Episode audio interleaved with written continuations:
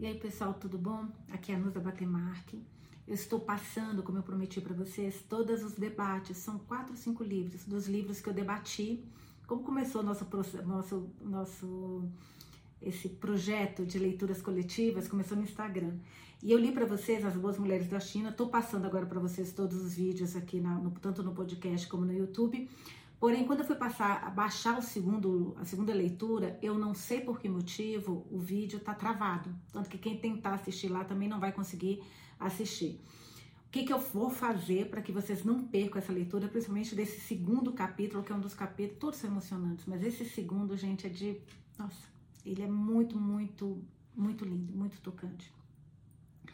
A parte boa é que esse capítulo, por ele ser um pouco mais longo, o que, que eu fiz? Eu dividi em dois. Eu li um dia o capítulo e no outro eu fiz o debate. O capítulo do debate, o vídeo do debate eu consegui baixar. O vídeo do, do livro, não. Então, vou ler agora para vocês o segundo capítulo e depois eu volto a colocar todos os vídeos com os debates direitinho, inclusive o debate desse que vai ser o próximo vídeo que eu baixo para vocês, tá bom? Então, vamos lá. Segundo capítulo: A menina que tinha uma mosca como animal de estimação. O velho Shen é o meu amigo da universidade, o meu amigo da universidade certamente tinha uma razão acerca de uma coisa. Seria muito difícil encontrar mulheres dispostas a falar livremente comigo. Para as chinesas, o corpo nu é objeto de vergonha, não de beleza. Elas o mantêm coberto. Pedir-lhes que me deixassem entrevistá-las seria como pedir que tirassem a roupa. A roupa. Percebi que precisaria tentar meios mais sutis para descobrir sobre a vida dela. Sobre a vida delas. As cartas que eu recebi dos meus ouvintes, cheias de anseios e esperança, foram meu ponto de partida. Perguntei ao meu diretor se podia acrescentar no final do programa um espaço especial para mulheres, onde eu iria discutir e talvez ler em voz alta as cartas recebidas. Ele não se opôs à ideia. Também queria entender o que as chinesas pensavam para lidar melhor com o relacionamento tenso que tinha com a sua esposa. Mas a autorização não dependia dele. Eu teria que evitar enviar um requerimento ao escritório central. Eu estava mais do que familiarizada com os procedimentos, com os procedimentos. Fileiras de altos funcionários na estação, que eram meros meninos de recados, com condecorações, mas sem nenhum poder executivo. A última palavra era dos escalões superiores. Seis semanas depois, o meu requerimento foi devolvido adornado com quatro carimbos vermelhos de aprovação oficial. O tempo que eu pretendia criar para as ouvintes tinha sido reduzido para dez minutos, mesmo assim, senti como se estivesse caindo manás do céu. O impacto dos meus 10 minutos para cartas de mulheres foi muito além das minhas expectativas. O número de cartas aumentou a ponto de me ver recebendo mais de 100 por dia. Seis estudantes universitários tiveram que vir me ajudar no trabalho.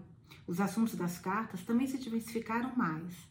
As histórias que as ouvintes me contavam tinham ocorrido no país inteiro, em vários momentos dos últimos 70 anos mais ou menos, e vinham de mulheres com antecedentes sociais, culturais e profissionais bem diferentes.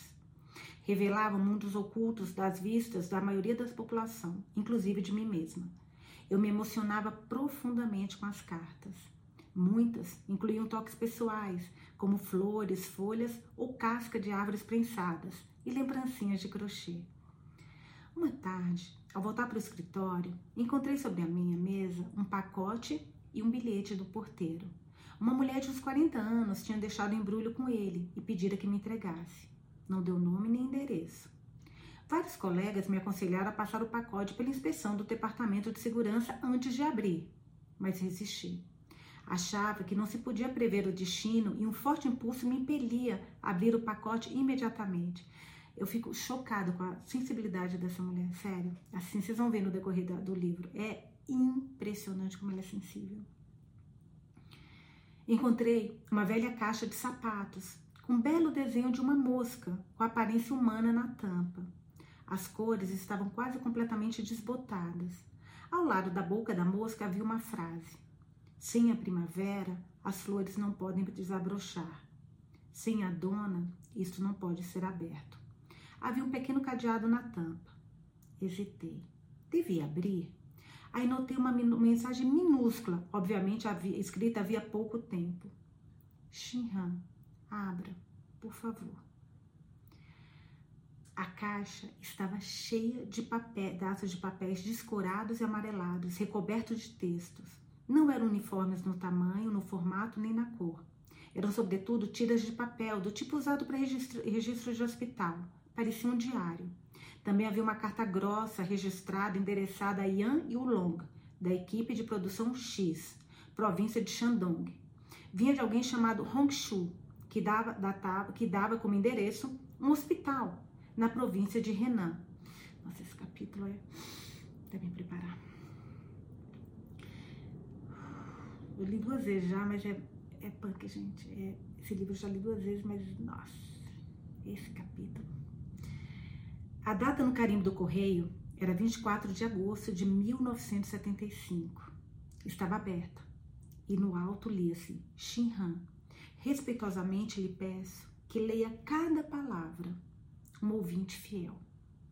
Como não tinha tempo de examinar os pedaços de papel antes de entrar no ar, decidi ler a carta primeiro. A carta. Querido Yulong, você vai bem? Desculpe por não ter escrito antes. Não há motivos para isso. É que só que tenho muito a dizer e não sei por onde começar. Por favor, me desculpe. Já é tarde demais para lhe implorar que me perdoe pelo meu erro terrível e irreversível. Mas ainda quero lhe dizer, querido Yulong, eu sinto muito. Você me fez duas perguntas na sua carta. Por que você não quer ver o seu pai? E o que a fez pensar em desenhar uma mosca e por que foi que a fez tão bonita?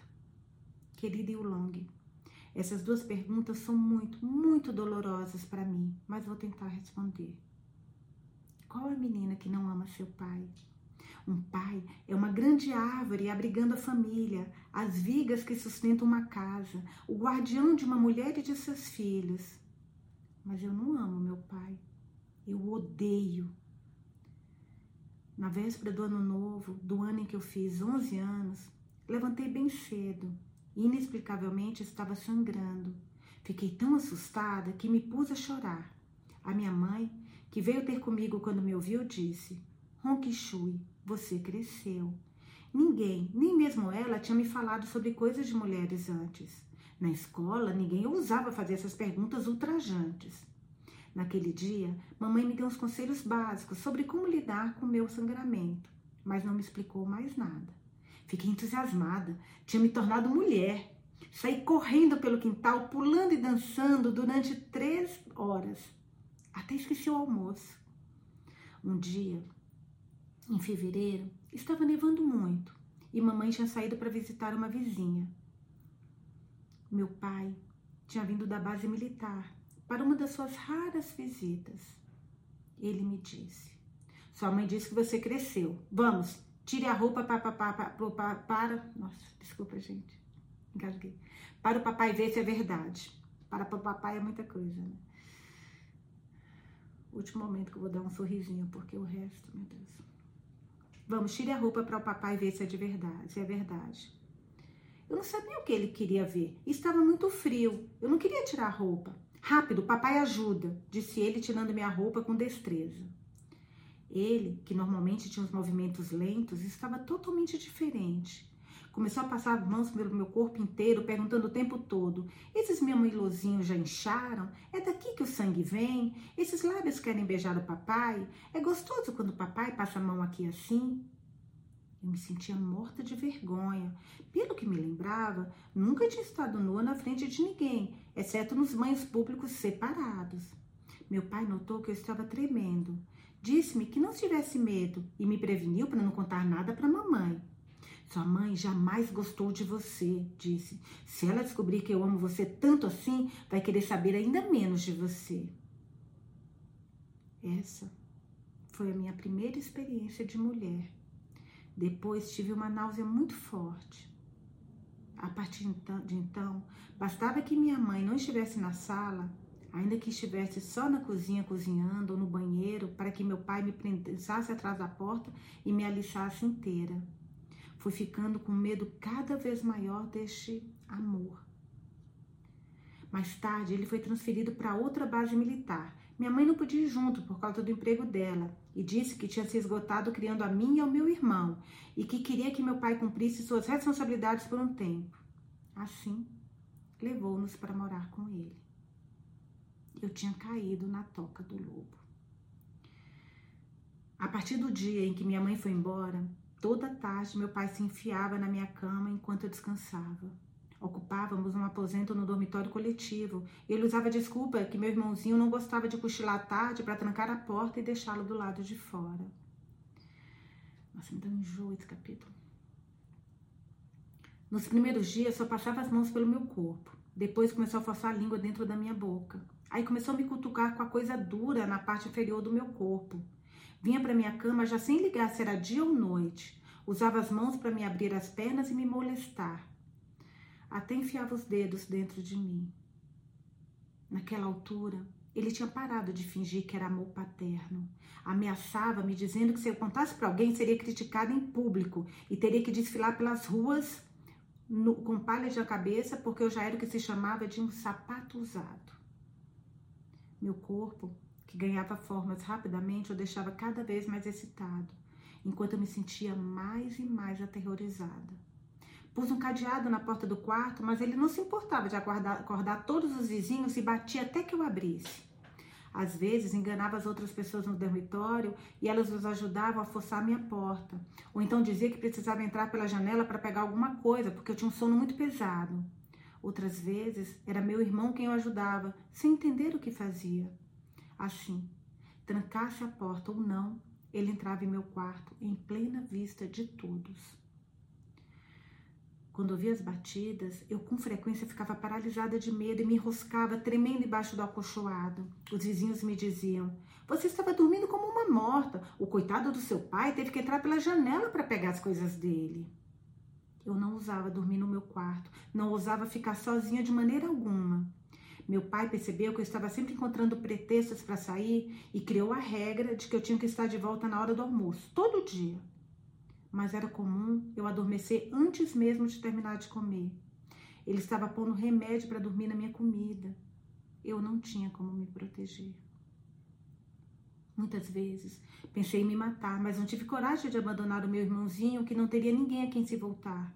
Comecei a ficar cada vez mais magra, até que adoeci gravemente. Na primeira vez em que eu fui internado no hospital militar, a enfermeira de plantão disse ao médico Dr. Zong que eu tinha um sono muito perturbado, acordava assustado ao mais leve ruído. O Dr. Zong, que não conhecia os fatos, disse que era por causa da minha febre alta. Mas mesmo enquanto eu estava assim doente, meu pai vinha ao hospital e se aproveitava de mim, que estava com um tubo na veia e sem poder me mexer.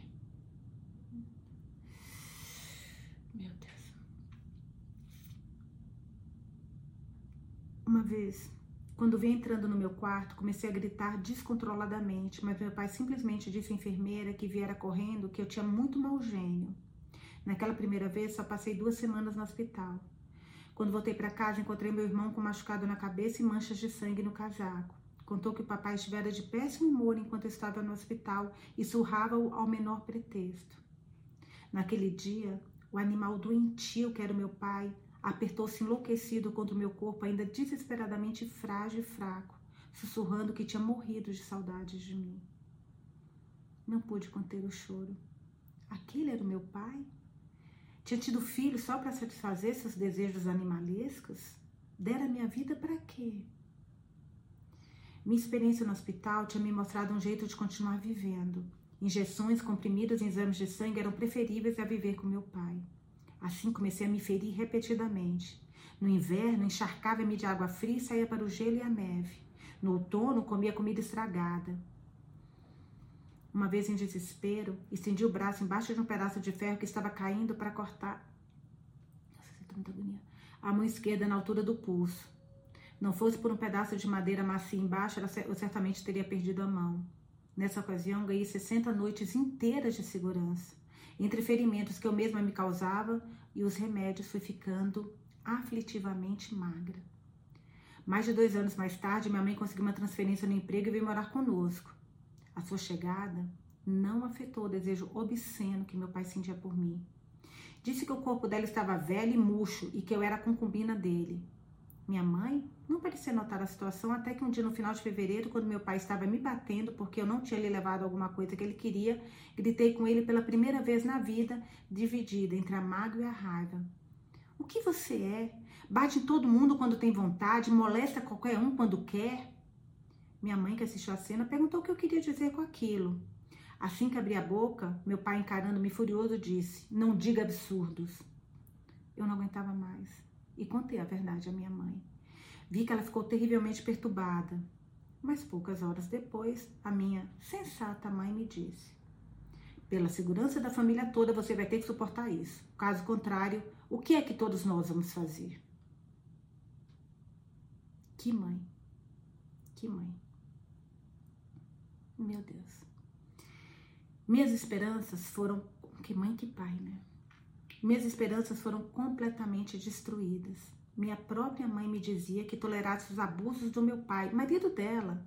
Onde estava a justiça disso?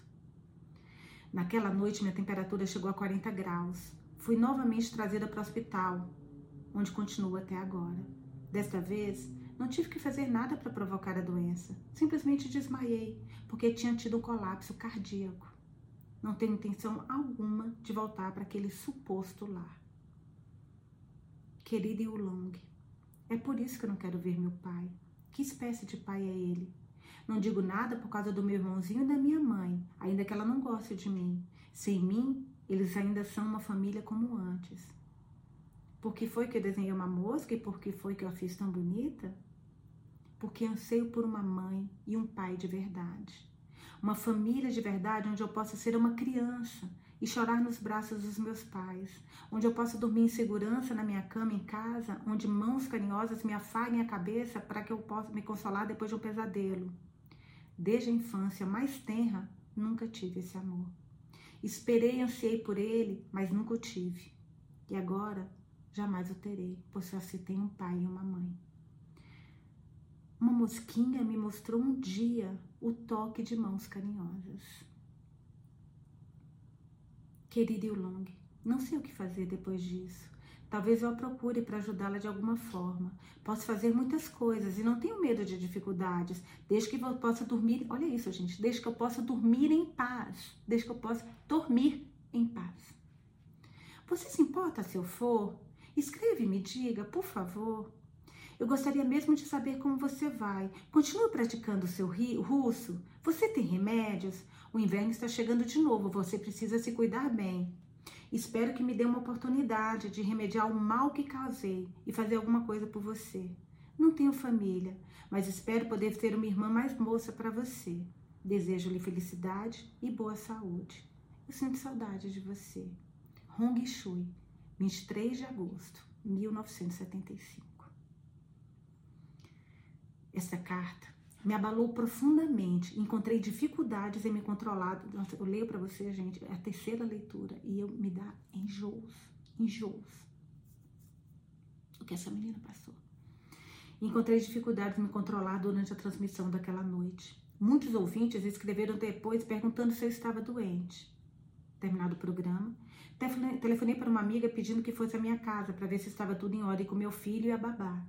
Depois sentei no meu escritório vazio e pus em ordem os pedaços de papel. Foi assim que eu li o diário de Hong Shui, a menina. Molestada pelo pai, né? 27 de fevereiro, neve forte. Como estou feliz hoje! Novamente consegui o que queria. Estou de volta ao hospital. Desta vez não foi muito difícil, mas estou sofrendo muito. Não quero mais pensar quem sou eu, que sou eu. Essas perguntas são inúteis, como tudo em mim. Meu cérebro, minha juventude, minha inteligência e meus dedos ágeis. Agora eu quero dormir muito e profundamente. Espero que os médicos e enfermeiras sejam um pouco negligentes e não inspecionem enfermarias com muita atenção nas ondas esta noite. O quarto do hospital é bem quentinho e confortável para escrever. 2 de março, ensolarado. A neve derreteu depressa.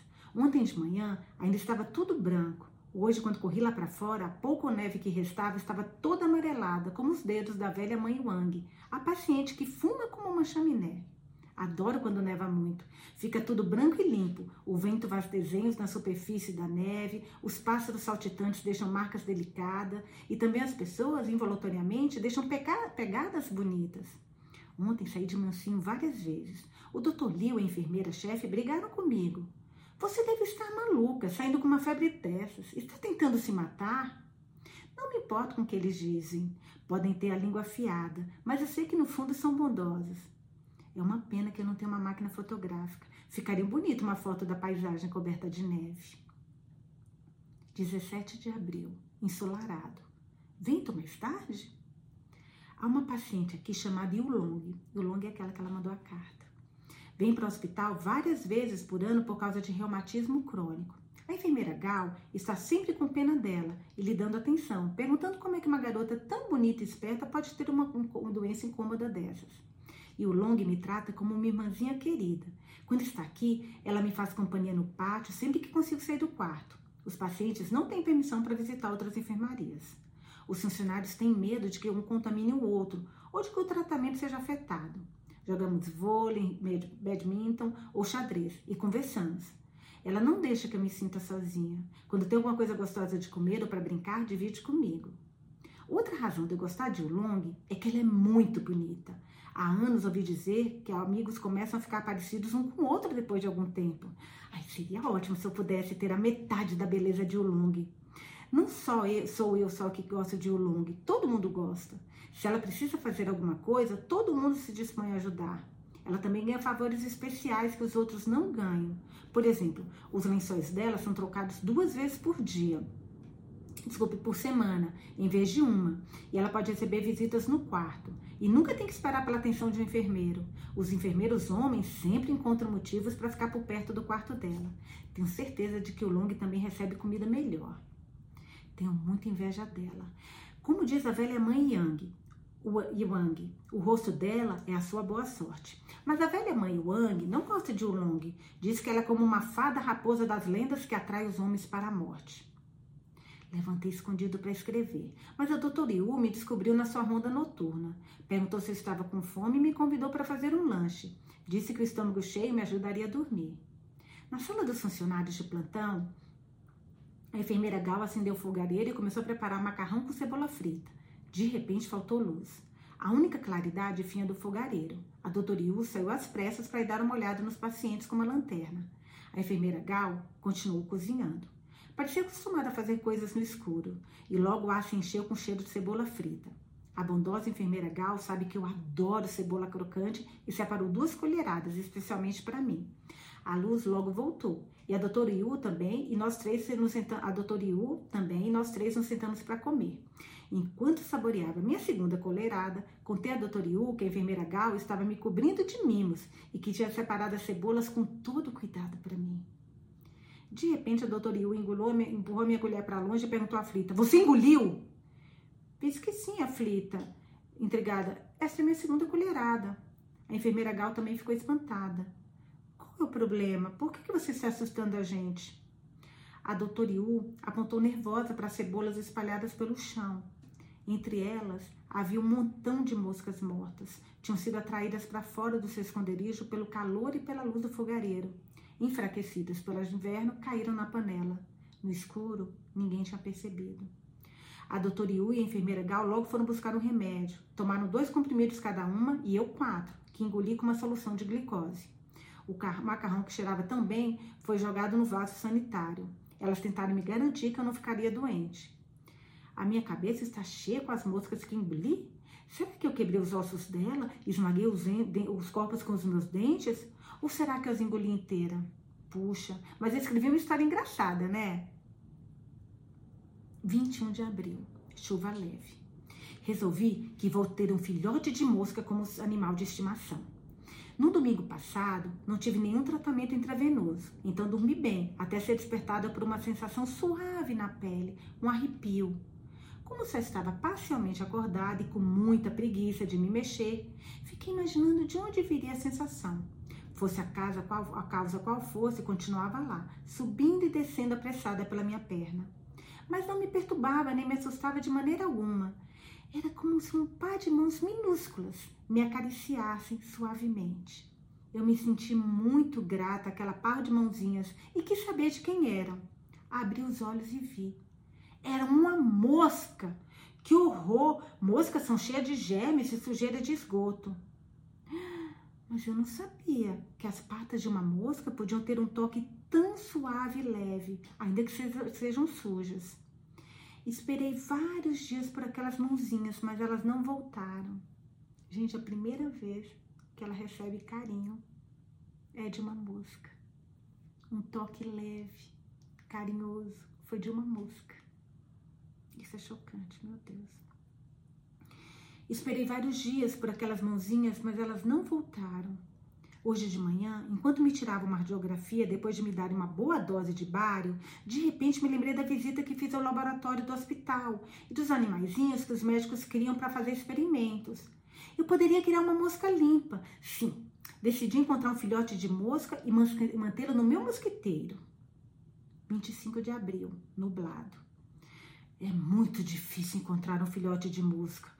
O mundo está cheio de moscas grandes zumbindo por toda parte, pousando nas coisas mais imundas e fedorentas, mas não me atrevo a tocá-las. Tenho muita vontade de pedir conselhos ao Dr. Zong. Ele é especialista em biologia e com certeza deve saber onde encontrar os filhotes de mosca. Mas eu perguntar, ele vai achar que eu sou louca. 8 de maio, ensolarado. Estou muito cansada, muitíssimo cansada. Dois dias atrás, eu finalmente apanhei um filhote de mosca. É muito pequeno. Estava lutando contra uma teia de aranha numa pequena macieira no bosque atrás da cantina. Cobri a mosca e a teia com o saco que fiz com a máscara de gás e levei para o meu quarto. Quando passei pela sala de tratamento, o enfermeiro Zang me perguntou o que era que eu tinha pegado, o que era que eu tinha pegado. Respondi a primeira coisa que me veio à cabeça, que era uma borboleta. Depois corri para o meu quarto e me enfiei dentro do mosquiteiro. Abri o saco de gás bem devagarzinho. E, para minha surpresa, as vibras de gás tinham soltado a teia de aranha e a mosquinha podia se mover livremente. Achei que ela devia estar muito cansada e com fome, depois de passar sabe-se lá quanto tempo presa. Então corri para a sala dos funcionários, roubei um pedacinho de gás e derramei nela um pouco de solução de glicose. Depois corri até a cozinha e peguei um pedaço de carne da panela das sobras. Quando voltei para o mosquiteiro, a mosquinha parecia não ter saído do lugar. Batia debilmente as asas minúsculas, parecia faminta e cansada. Pus a carne em cima da gase com a glicose e empurrei-a com cuidado para a mosquinha. Bem nesse momento, ouvi o som do carrinho de remédios. Estava na hora do remédio da tarde. Eu tinha que achar alguma coisa com que cobrir a mosca. Não podia deixar que eu descobrisse que a descobrisse. Gosto de colecionar pequenos recipientes, por isso foi muito fácil achar uma caixa com uma tampa de plástico transparente onde pôr a mosca e um ninho de gás. Tinha acabado de fazer isso quando o enfermeiro Zang entrou com seu carrinho. Ele disse: E a sua borboleta? É a sua borboleta? Deixa eu ver se é bonita ou não. Eu, eu acho que não era, no fim não era nem tão bonita. E eu peguei e soltei, menti gaguejando. Não tem importância. Um dia desses pega uma bonita para você, disse ele para me consolar. Agradeci, torcendo para que ele se apressasse e fosse embora logo. Estava preocupado com o filhote da mosca. É muito mais difícil criar um filhote de mosca do que um gatinho. Todo mundo gosta de gatinhos, por isso, quando você tem um gatinho, muita gente ajuda. Mas ninguém gosta de moscas. Fico preocupada que alguém possa matá-la ou de que ela fuja. Nos últimos dias, não me atrevi a sair para fazer um pouco de exercício porque tenho medo de que ela sofra um acidente. À noite, também não durmo direito, de preocupação que os médicos e as enfermeiras o espantem. Fico prestando bastante atenção aos passos deles, estendo o braço para fora do mosquiteiro antes que entrem, para que possam tomar o meu pulso e a temperatura sem levantar o mosquiteiro. Tem sido assim todo dia, há vários dias. Estou realmente muito cansada mas é muito melhor do que dormir lá em casa. Além disso, o meu filhote de mosca parece muito melhor agora. Está crescendo bem devagar, mas parece estar crescendo. Mas não tem importância, porque não gosto mesmo daquelas moscas grandes de cabeça verde. O filhote está sempre pousando em mim. Às vezes faz cócegas e adora a sensação suave na minha pele. Também gosto quando brinca nas minhas bochechas, mas não deixo que ele me beije. 11 de maio, ensolarado. Nos últimos dias, não precisei de tratamento na veia. O Dr. Zong diz que vou continuar aqui por mais alguns dias em observação e para fazer um tratamento novo. Não me importo com o que eles façam, contando que eu possa ficar aqui e não tenho que voltar para casa. O meu filhote de mosca está maravilhoso. Fiz uma casa para ele onde pode ficar em segurança e também andar de um lado para o outro. É uma coberta de gaze do tipo que usam na cantina para cobrir a comida. O cozinheiro-chefe me deu porque disse que estava presa aos tubos, o remédio todos os dias, e não podia fazer as refeições nos horários regulares e queria alguma coisa para impedir que caíssem moscas e outros bichos na minha comida. O cozinheiro-chefe é uma boa pessoa. Concordou na mesma hora e até costurou um saquinho de gás, especialmente para guardar tigelas e utensílios limpos. Assim, a mosquinha tem sua casa especial, mas o mais importante é que está em segurança lá dentro. Ninguém desconfiaria de que existe uma mosca dentro do protetor contra as moscas. Além disso, não tenho que correr até a cantina para buscar comida. Ela pode comer do meu arroz e dos meus legumes comigo. Posso dormir em paz de novo. Está fazendo um lindo dia de sol hoje. Pus a mosca na casa dela, aos pés da minha cama, e fiquei vendo enquanto ela comia açúcar com a lupa da velha mãe Wang que pedi emprestado. Sob a lente, a mosca parece um velhinho, é toda peluda. Fiquei tão admirada que larguei a lupa na mesma hora. Não quero vê-la assim feia. A olho nu, ela é muito bonitinha. Tem, não, tem um corpo minúsculo, não dá para fazer dizer direito se é cinza, marrom ou preta. Talvez seja malhada. As asas brilham ao sol como dois pequenos diamantes. As pernas são tão finas que me fazem pensar nas pernas de uma bailarina. Os olhos são como bolinhas de vidro. Não consegui encontrar as pupilas. Ela dá a impressão de que nunca está olhando para o nada. O meu filhote de mosca parece bem engraçado em cima da gás açucarada. Mexe as patas da frente o tempo todo, para frente e para trás, esfregando uma na outra, como as pessoas fazem quando lavam as mãos. 9 de junho, nublado, claro mais tarde. Tenho me sentido muito fraca nos últimos dias, mas na hora dos exames diários não tenho febre nem a pressão muito baixa. Hoje eu mal consegui enxergar a peteca enquanto jogava badminton com Yulung. E houve um momento em que quase caí tentando revidar o saque dela. Estou com a visão embaçada. Tudo parece, uma sombra, parece ter uma sombra trêmula. Por sorte, o Dr. Long estava de plantão hoje. Quando falei a ele sobre a situação, disse que vou ter que voltar para o prédio central do hospital para fazer outro exame de sangue. Não vou escrever mais nada, estou enxergando tudo dobrado. Nem consigo ver direito o meu filhote de mosca ele é pequeno demais e hoje parece que são dois.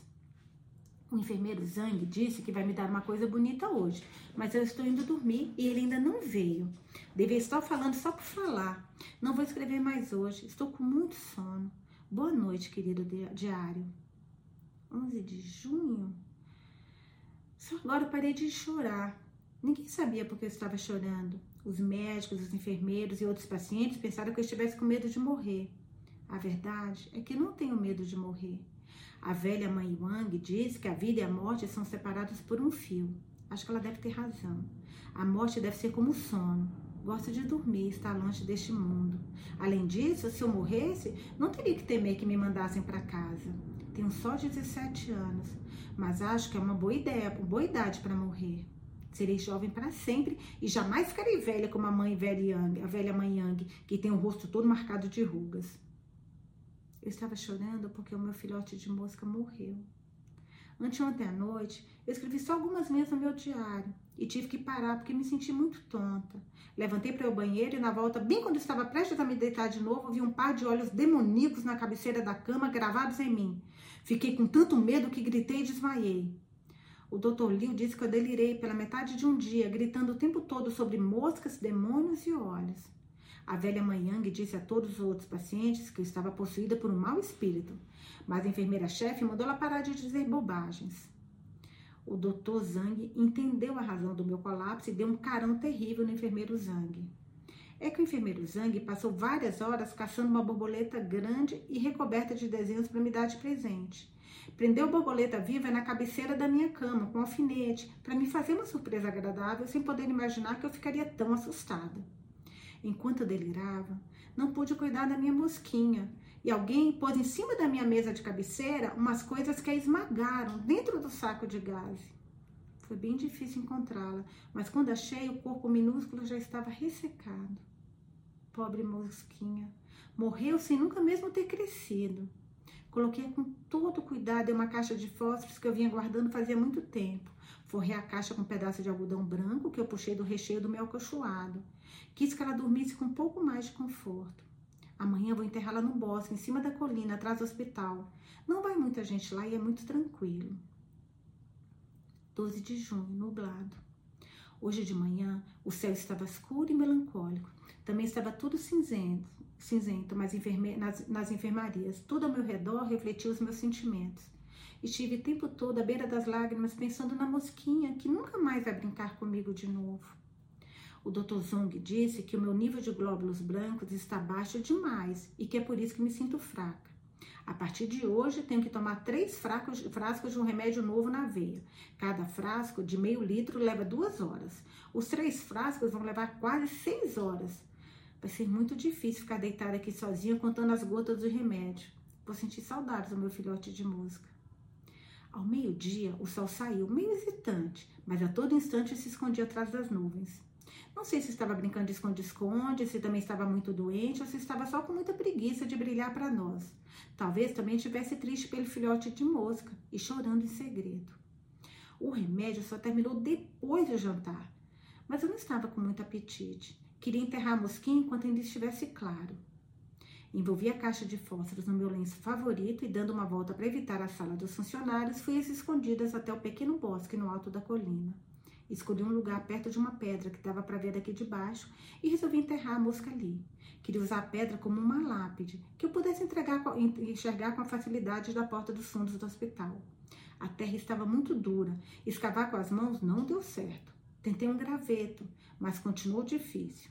Aí resolvi procurar um galho mais grosso. Deixei a caixa de fósforos em cima da pedra e subi um pouco mais a colina, procura de galhos. De repente, ouvi alguém respirando forte e gemendo de modo estranho. Logo depois, vi uma mulher um homem rolando num trecho do bosque recoberto de grama. Não consegui enxergar com clareza, mas eles pareciam estar lutando. A respiração soava como de uma pessoa morrendo. Comecei a tremer de medo, não sabia o que fazer. Tinha visto cenas como aquela em filmes, mas nunca na vida real.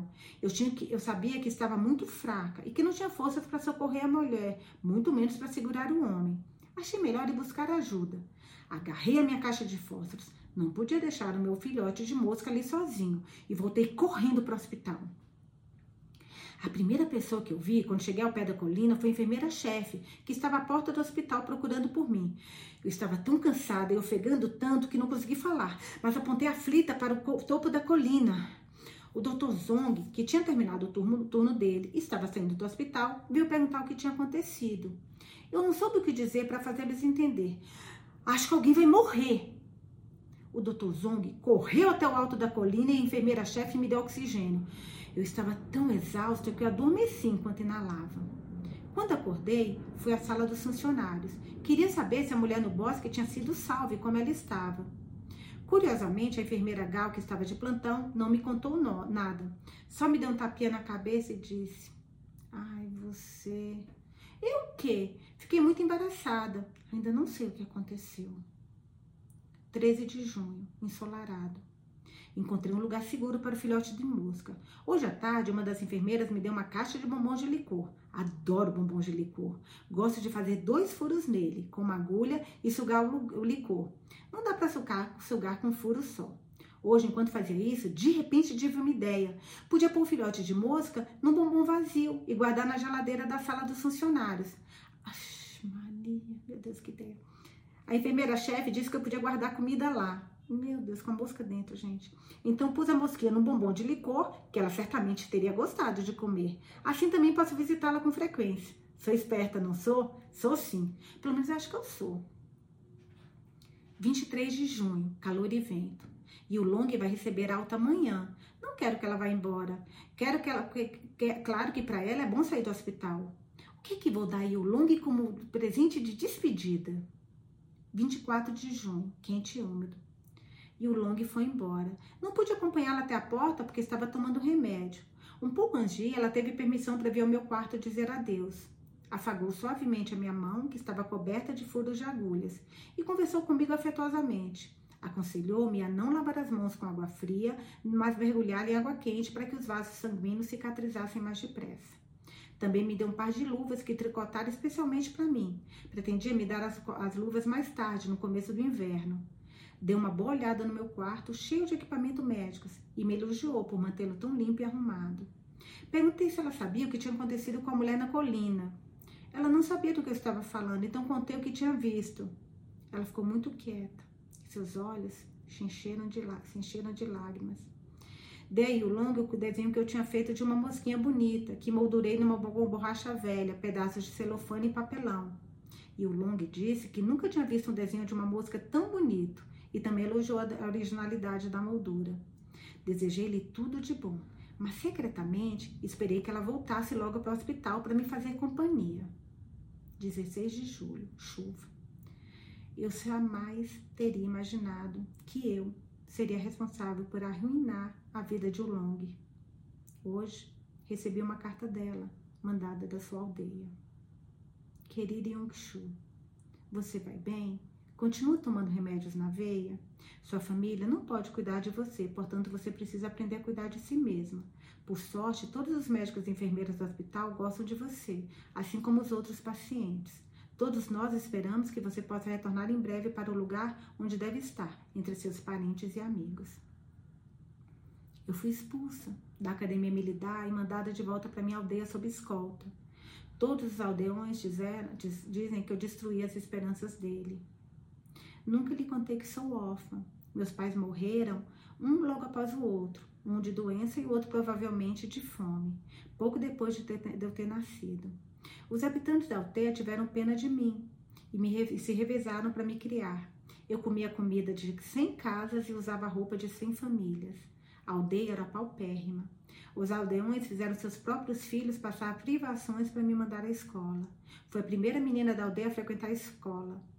Quatro anos atrás, a Academia Militar veio à região recrutar estudantes entre os camponeses, os camponeses e os trabalhadores. O secretário do nosso setor do partido viajou comigo a noite toda até o quartel para implorar aos líderes do exército que me aceitassem. Disse que era o desejo mais profundo de todos na aldeia. Os líderes contaram a minha história aos camaradas deles e acabei recebendo uma permissão especial para participar do treinamento prático e depois ingressar na academia. Estudei russo e comunicações militares. Quase todos meus colegas de classe vinham do interior. Como o principal requisito para admissão eram antecedentes políticos corretos, haviam diferenças enormes nos níveis de educação. Eu era a melhor da classe, porque tinha frequentado o colegial durante um ano. Além disso, parecia ter jeito para idiomas, pois as minhas notas em russo eram sempre muito boas. Todos os instrutores do departamento diziam que eu tinha potencial para diplomata e que eu não teria problema algum em trabalhar no mínimo como intérprete. Eu me esforçava muito e nunca parei de estudar por causa do reumatismo que eu tinha desde que eu era criança. Queria retribuir a generosidade dos aldeões que me haviam criado. Ronkishui, o ano passado eu já não conseguia evitar a realidade de que tinha crescido. Estava penosamente ciente de que era uma mulher adulta. Você ainda não compreende isso mas vai compreender em poucos anos. Irmãzinha, era eu a mulher que você quis salvar na colina atrás do hospital. Eu não estava sendo agredida, eu estava com meu namorado. O Dr. Zong e os outros nos mandaram para o departamento de disciplina militar. Meu namorado foi preso, interrogado e eu fui mandada de volta para o hospital sob prisão domiciliar porque precisava de tratamento. Naquela noite, meu namorado, que tinha um senso de honra muito forte, cometeu suicídio. No dia seguinte, funcionários do Departamento de Disciplina Militar, do Departamento de Segurança Pública e de outros departamentos também, talvez, foram ao hospital para investigar. Disseram que eu tinha fornecido ao meu namorado os meios de cometer o crime de matar-se para o partido e para o povo para sempre. Disseram que suicídio é crime. Recusei-me a dizer que tinha sido violentada. Em vez disso, jurei amor eterno ao meu namorado. O preço pago pelo meu amor estar de volta como camponesa a esta aldeia tão pobre. Os aldeões agora me evitam. Não sei se é um lugar aqui para mim. Gente, olha que merda, ela não sabia, ela nunca viu alguém fazendo amor, né? Tendo uma relação, então ela achou que a pessoa estava sem fôlego e estavam lutando. Que o que o pai dela fazia com ela, né? Não tem nada a ver com um casal relacionado. Meu namorado era um bom homem e eu o amava muito. Não estou escrevendo essa carta porque a responsabilizei de alguma forma. Sei que você ainda é muito jovem e que tentou salvar alguém por pura generosidade. Prometa que não vai se sentir infeliz por causa disso. Caso contrário, o preço que está pagando e que estou pagando se tornará ainda mais alto. Finalmente, irmãzinha está disposta a responder essas perguntas? Por que não quer ver o seu pai? E o que a faz pensar em desenhar uma mosca e por que a fez tão bonita? Espero que em breve esteja feliz e bem de saúde. E o Long, sinto saudade de você. A luz da vela à noite, 30 de junho de 1975. Agora eu entendo porque tanta gente tem me ignorado recentemente. É que sabem do fim trágico de Ulong, que sou eu a culpada, a criminosa que causou tamanha infelicidade a ela. Yonglong, eu lhe fiz algo de imperdoável. Quem poderá me perdoar? 30 de julho. Calor opressivo antes de uma tempestade. Faz dias que praticamente não saio. Não quero ver ninguém. Tenho cada palavra da carta de Ulong gravada no meu cérebro. As perguntas dela não vão embora. Por que não quer ver o seu pai? O que fez desenhar, pensar desenhar uma mosca e por que a fez tão bonita? Para responder a Yulong, terei que lembrar e voltar ao inferno. Mas Ilong, Long foi banida para o inferno por minha causa. Portanto, tenho que fazer a viagem. Não posso recusar isto a ela. A mosquinha continua dormindo dentro do bombom de licor. Nada mais pode perturbá-la agora. Olhando para ela hoje, senti muita inveja. 8 de agosto, quente. Faz 15 dias que está quente e úmido o tempo todo. Não sei o que está se armando lá no céu para fazer as pessoas suarem desse jeito aqui embaixo. Preciso de coragem, coragem para lembrar. Preciso de forças e de força de vontade. Repasso com dificuldades as minhas recordações e a dor gruda como lama. O ódio que tinha desaparecido gradualmente neste mundo branco de doenças volta correndo de repente. Quero escrever aí o longo, mas não sei por onde começar. Não sei como responder com clareza as perguntas dela. Só sei que será uma carta muito longa. Nos últimos três dias não tive coragem de olhar a mosquinha. Ela fala comigo nos meus sonhos. Ah, está calor demais. 18 de agosto, fresco. O céu finalmente manifestou seus sentimentos. Está um céu de outono alto e o ar, está limpo e fresco. Todo mundo parece ter soltado um suspiro de alívio expulsado a melancolia de tantos dias. Os pacientes que estavam sufocando no hospital com medo do calor agora encontram pretextos para sair. Mas não tenho vontade de ir lugar nenhum. Tenho que escrever aí o long. Mas hoje de manhã levei o filhote de mosca para uma caminhada de meia hora numa caixa de fósforos. Tive medo de que o chocolate derretesse e ferisse a mosquinha e fui logo guardá-la na geladeira.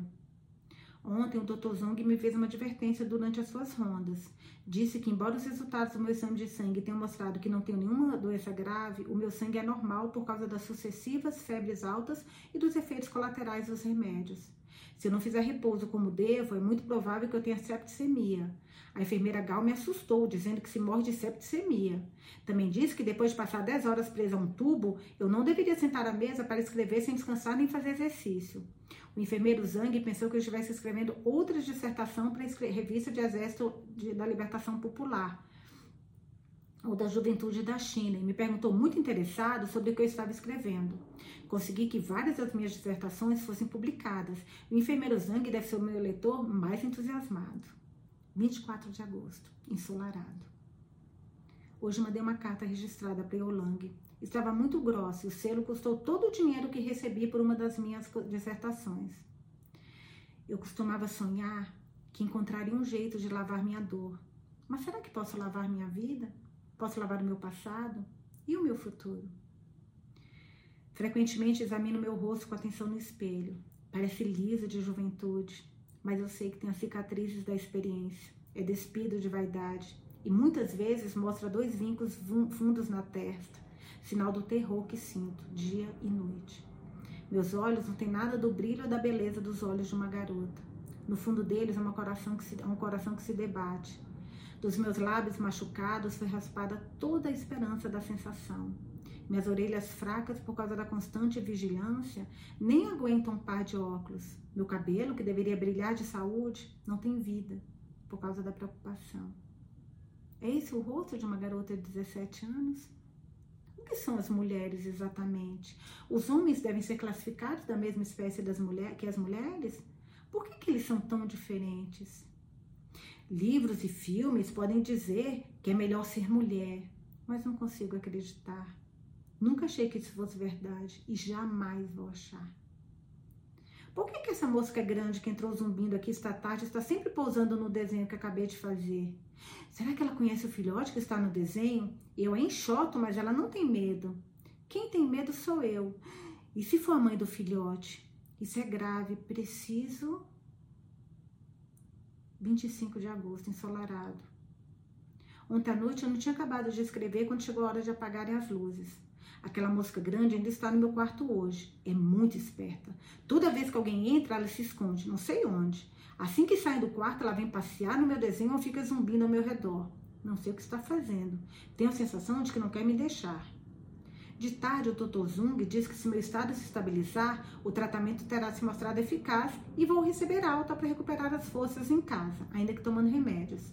A enfermeira-chefe diz que a partir de outono vai haver uma grande falta de leitos e que as pessoas que têm doenças prolongadas terão que deixar o hospital. Voltar para casa seria terrível.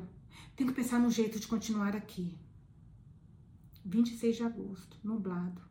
Quase não dormi a noite inteira. Pensei em várias saídas, mas todas parecem impossíveis. O que, que eu posso fazer? O mais rápido seria me contaminar com alguma doença, mas o acesso às enfermarias de doenças contagiosas é restrito. Hoje estava com a cabeça tão cheia de planos para continuar aqui que pulei um degrau na frente da, da, na escada da cantina. Dei um passo falso e caí. Fiquei com uma grande mancha na coxa e um corte no braço. Na mudança de turnos, a doutora Yu disse à enfermeira que passasse mais um pouco de pomada em meus braços. Disse que eu tenho uma constituição fraca e posso facilmente desenvolver uma septicemia. Insistiu que a enfermeira ficasse atenta a moscas na hora de trocar o curativo, porque as moscas são grandes portadoras de doenças. À noite, o enfermeiro de plantão disse que havia moscas no meu quarto e que ele ia borrifar inseticida. Eu não queria que a mosca grande morresse e disse ao enfermeiro que sou alérgica a inseticidas. Ele disse então que vai matar a mosca amanhã com mata-moscas. Não sei onde a mosca grande está escondida. Pretendo deixar a janela aberta quando for dormir para que ela possa escapar. Não sei se isso a salvará. 27 de agosto, chuviscando. Não consegui salvar a mosca. Às 6h40 da manhã, a doutora Yu veio examinar o quarto e a esmagou em cima do meu desenho. Dizendo que queria conservar o desenho, não deixei a doutora Yu se livrasse da mosca grande e coloquei na geladeira junto com a mosquinha. Não sei porquê, mas sempre achei que essas duas tinham um relacionamento especial. Acho que o ferimento do meu braço está levemente infeccionado. Virou um grande caroço vermelho e está muito desconfortável escrever. Mas eu disse à enfermeira que trocou o curativo que estava tudo bem e que não precisava passar mais pomada. Para minha surpresa, ela acreditou. As mangas compridas do pijama do hospital cobrem os meus braços completamente. Espero que dê certo. Moscas são grandes portadoras de doença. As palavras do Dr. Yu me deram uma ideia que decidi experimentar. Não me importo com as consequências. Até a morte é melhor do que voltar para casa. Puta que pariu, tinha esquecido dessa parte. Nossa! Vou esmagar a mosca grande em cima do corte do meu braço. Jesus.